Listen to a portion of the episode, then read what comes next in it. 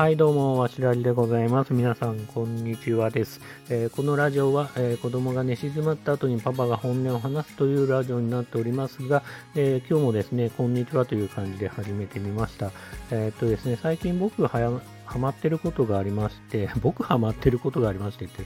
なんだろう、言い方、変な言い方ですけど、まあ、ハマってることがありまして、えっ、ー、と、前もね、ちょこっとだけ、えー、このスタンド FM でお話しさせてもらいましたが、えっ、ー、とですね、ファイアプロレスリングっていうゲームを、まあ、改めて、久しぶりに、十何年ぶりに、え、まあ、再開してまたハマっております。えっ、ー、とですね、まあ、ハイスペックな、まあ、ゲーミングパソコンはね、結構家にあるんですけど、全然こう、スペックに見合わないゲームを遊んでまして、そういうレトロなね、ゲームを遊んでて、まあ、全然ね、まあ、リアルじゃないし、まあ、奥さんもね、画面を見て、え、なんか想像してたのと違うみたいな感じはあるんですけど、僕から見ると、まあ、昔ながらのそのビジュアルがすごくとても良くて、まあ、懐かしい感じと、まあ、そもそも、まあ、懐かしいも何も、このゲーム性で考えると、まあ、そのね、クオリティでいいんですよ。ちょうどいいんです。まあ、リアルすぎると、今度は逆の違和感があったりとか、まあ、ドラクエもね、実はなんか、僕、いくつだっけな、ドラクエ 19? なんだっけ？やった時も、結局 2D モードで遊んだりして、上から目線の昔ながらのドット A で遊んだんですよね。あれ11かな？11か9かちょっと忘れちゃったんですけど、ごめんなさいね。まあ遊んだ時も、結局上から目線の 2D モードみたいのも選べて、結局 3D で遊ばずに、3D ポリゴンで遊ばずに、2D モードで遊んだんですけど、やっぱりね、なんかそれはそれでね、見やすかったり、まあ想像力をかき立てたりっていう良さもあるんで、えっ、ー、と、そういうね、ゲームを 超最近のノートピあのゲーミングパソコンでね、遊んでいるっていう不思議な状況ではあるんですよ。で、最近、あそうですね、まあ、この間の祝あのお休みの日に、えっ、ー、と、あれですね、新日本プロレスってわかりますかね。まあ、皆さん聞いたことあるぐらいは、聞いたことぐらいはありますかね。あの、新日本プロレスの、まあ、なんだろうな、データパックみたいなのがあって、それをまた購入すると、追加、なんだかんだ3000ぐらいするんですけど、追加すると、実名の新日本プロレスに所属している選手のデータ、まあ、選手のキャラクターも使えるっていう感じなんで、まあ、それをね、この間購入して、で、同時に、まあ、データも使えるのとともに、ファイティングロードっていうのがあって、まあ、ストーリーモードみたいのが遊べるんですよね。で、新、まあ、まあ、なんだろうな、プロレスってすごい難しいジャンルなんで、すごく説明は難しいんですけど、まあ、新日本プロレスも、を、に、え、ー、と、入門テストを受けて、そこから、まあ、這い上がっていく、チャンピオンになるまでの、まあ、ストーリーモードみたいのがあって、それを最近は遊んでて、まだ全然達成度10%ぐらいなんですけど、まあ、数時間遊んでも全然、下手すれば10時間ぐらい遊んでんじゃないか、もうすでに。昔のゲーム、昔のゲームって言い方もあれだけど、まあ、そこそこのゲームだったらもうすでに、なんだろうな、クリアとかしてそうな感じではありますよね。まあ、そんぐらいね、遊んでて、まあ、正直面白いか面白くないか、まあ、そのモード自体は全然わからないです。まあ、早く終わんねえかなっていうふうに思ってるんですけど、まあ、一応やってる感じですね。はい。で、プロレスの話といえば、ちょっとあのー、ちょっと先に、ポッドキャストまあ、友人のポッドキャストの中中で、ちょっと映画、プロレスのね、映画について語りたいよねって話があったんで、今日はそれの前振りというか、まあ自分の練習のためにも、ちょっとだけね、あの、プロレスのお話させてもらいたいなっていうふうに思ってるんですけど、まあちょっと今年はね、アイアンクローっていう、その、フリッツ・フォン・エリック、まあ、あの、そうですね、まあ、そのファミリーを描いた映画が、まあ、公開されるってこともあって、ちょっと改めてね、その、2008年に公開された、まあ、レスラーって映画があるんですけど、それについてね、ちょっと、あの、考察したいなと思ってるんですけど、その前に、ちょっとプロレスの歴史について、えー、ちょっと話したいなと思っていて、まあ、2008年付近の、まあ、出来事、まあ、そのプロレスの映画が公開されるにあたって、まあ、その前後、に関しては、どんなことがプロレス界ではあったのかなってことをね、お話しさせてもらいたいなと思うんですけど、まあ、2008年に対して、まあ、さか遡ること、まあ、10年前と言いますか、まあ、1997年まで、あの、時を戻しますと、1997年に、えっ、ー、と、の10月11日に、まず、あの、高田信彦っていうね、まあ、まあ、当時のプロレス界最強なんて言われてた、えー、プロレスラーがいるんですけど、まあ、その高田がね、まあ、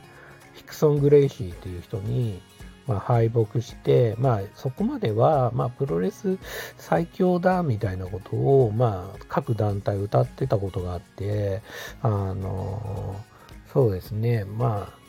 古くはね、まあ、アントニオ猪木とか、もちろん力道山の時代はでも最強だってことを口に出したことはないかもしれないけど、まあ、少なからず、まあ、柔道家を倒したりとか、で、まあ、猪木の時代であれば、モハメタリと戦って、まあ、キングオブスポーツだよって言って、言って、まあ、その後 UWF っていう、まあ、格闘技によ、まあ、近づいていくようなプロレス団体っていうのがあったんですけど、まあ、それの、まあ、あの、なんか延長線上で、まあ、最終的に高田っていう、まあ、プロレスラーが、まあ、その、えー、総合格闘技、まあ、本気ですよね。まあ、言ったら真剣勝負の世界で、まあ、ヒクソン・グレイシーに、まあ、敗北するという事件が、事件っていうかな、まあ、ことがありましたって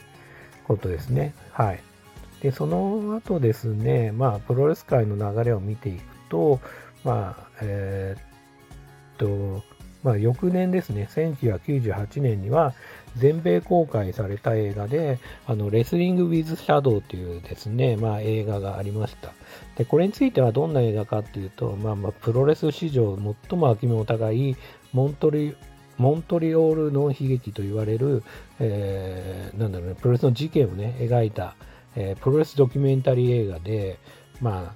あ、なんだろうな、こう説明これも難しいんですけど、まあ、世界最高峰といいますか、世界で最も大きいプロレス団体、WWE というプロレス団体があるんですけど、まあ、そこの、えー、で活躍していたブレット・ハートっていう、で当時チャンピオンで、でもなんかちょっと、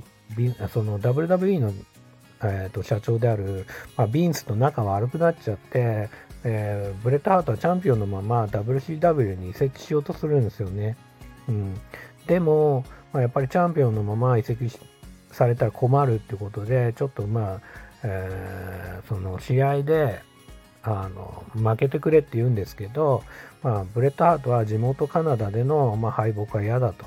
いう感じで断って、じゃあ、まあ、妥協案として、えー、ションマ対戦相手ね、ショーン・マイケルズの仲間たちが最後乱入して、まあ、試合をめちゃくちゃにするから、えー、無効試合、その試合は無効試合にして、翌日ベルトを返却してくんねえかっつって、えーそういう感じでね、話をつけてたらしいんですけど、いざ蓋を開けてみて本番になったら、あのーブレッドハートに対して、ショーン・マイケルズが、まあ、ブレッドハートの新必殺技であるシャープシューターって技を掟破り的に、まあ、逆にかけるんですけど、そのタイミングで、えーと、ビンスがゴングを鳴らして、えーと、ブレッドハートは負けると。だからお約束を守る、まあ、あの破ったってことで、えーと、大変な事件になったというか、まあ、そういうプロレスに残る、まあ、なんだろうな、掟破りというか、まあ、ルール破りというか、まあ、業界のその闇をね、描いた映画でございます。で、そんなこともあって、まあ、日本人のファンも当時は今と違って、ネットも発達してなかった、ギリギリそこまで発達してなかったし、まあ、今みたいにサブスクで見たりとかできないんで、うん、日本公開もされてないっぽいんですよね。で、まあなんか、僕も見た記憶はあるようなないような感じなんですけど、まあなんかそんなことがあったんだなってことをぼんやり思ってた時代ですね。うん、で、ちょっとね、まあやっぱりこの辺からプロレスについて雲行きがすごく怪しくなってきてた頃で、あの、ちょっとね、あの、その2年後ぐらいになるんですけど、2001年12月にですね、あの、新日本プロレスのレフリーをしてたミスター高橋っていう人が、えっ、ー、と、流血魔術最強の演技というね、えっ、ー、と、まあ、言ったらですね、暴露本を出すんですね。プロレスの暴露本。で、意外にプロレスの暴露本ってそれまで、ここまで、まあ、しっかり描いたことあんまなくて、プロレスには勝敗があるとか、まあ、サイマイ・サドルのケイフェイっていう本はあったりするんですけど、まあ、ここまでプロレスについての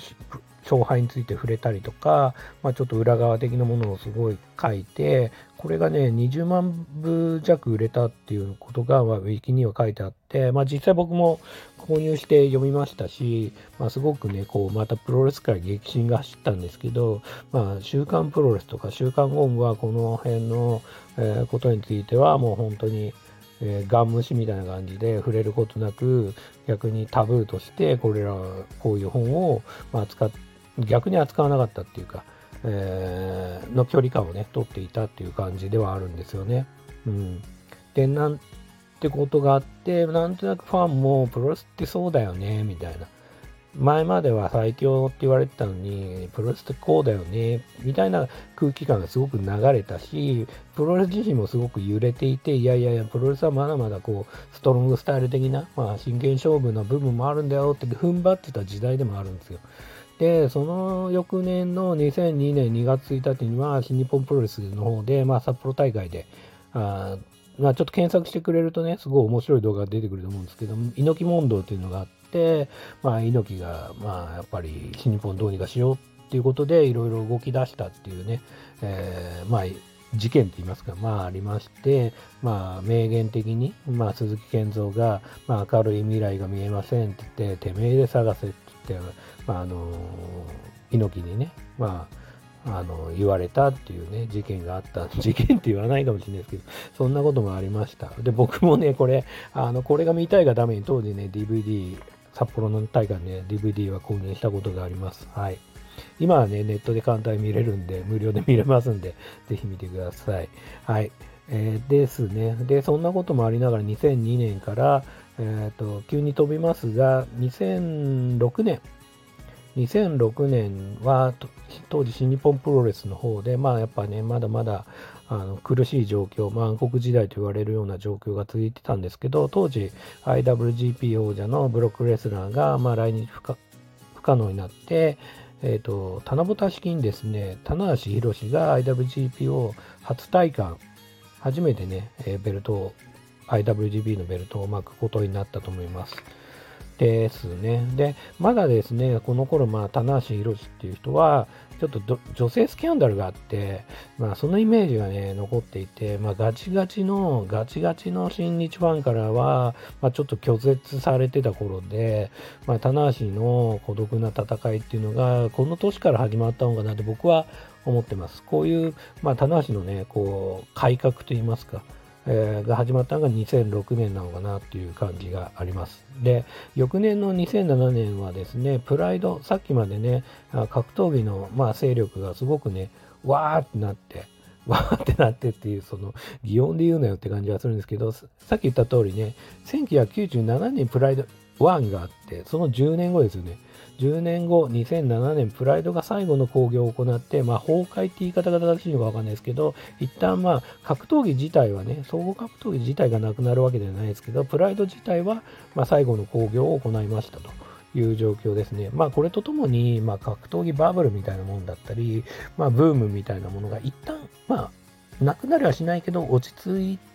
たかなというか、まあそういう感じはありました。はい。で2008年はどんな年だったかっていうと、えー、そのね、まあ、映画レスラーが公開された年なんですけど、2008年はですね、ちょっと自分のブログを見てみると、僕自身の生活なんですけど、8月5日、2008年の8月15日か、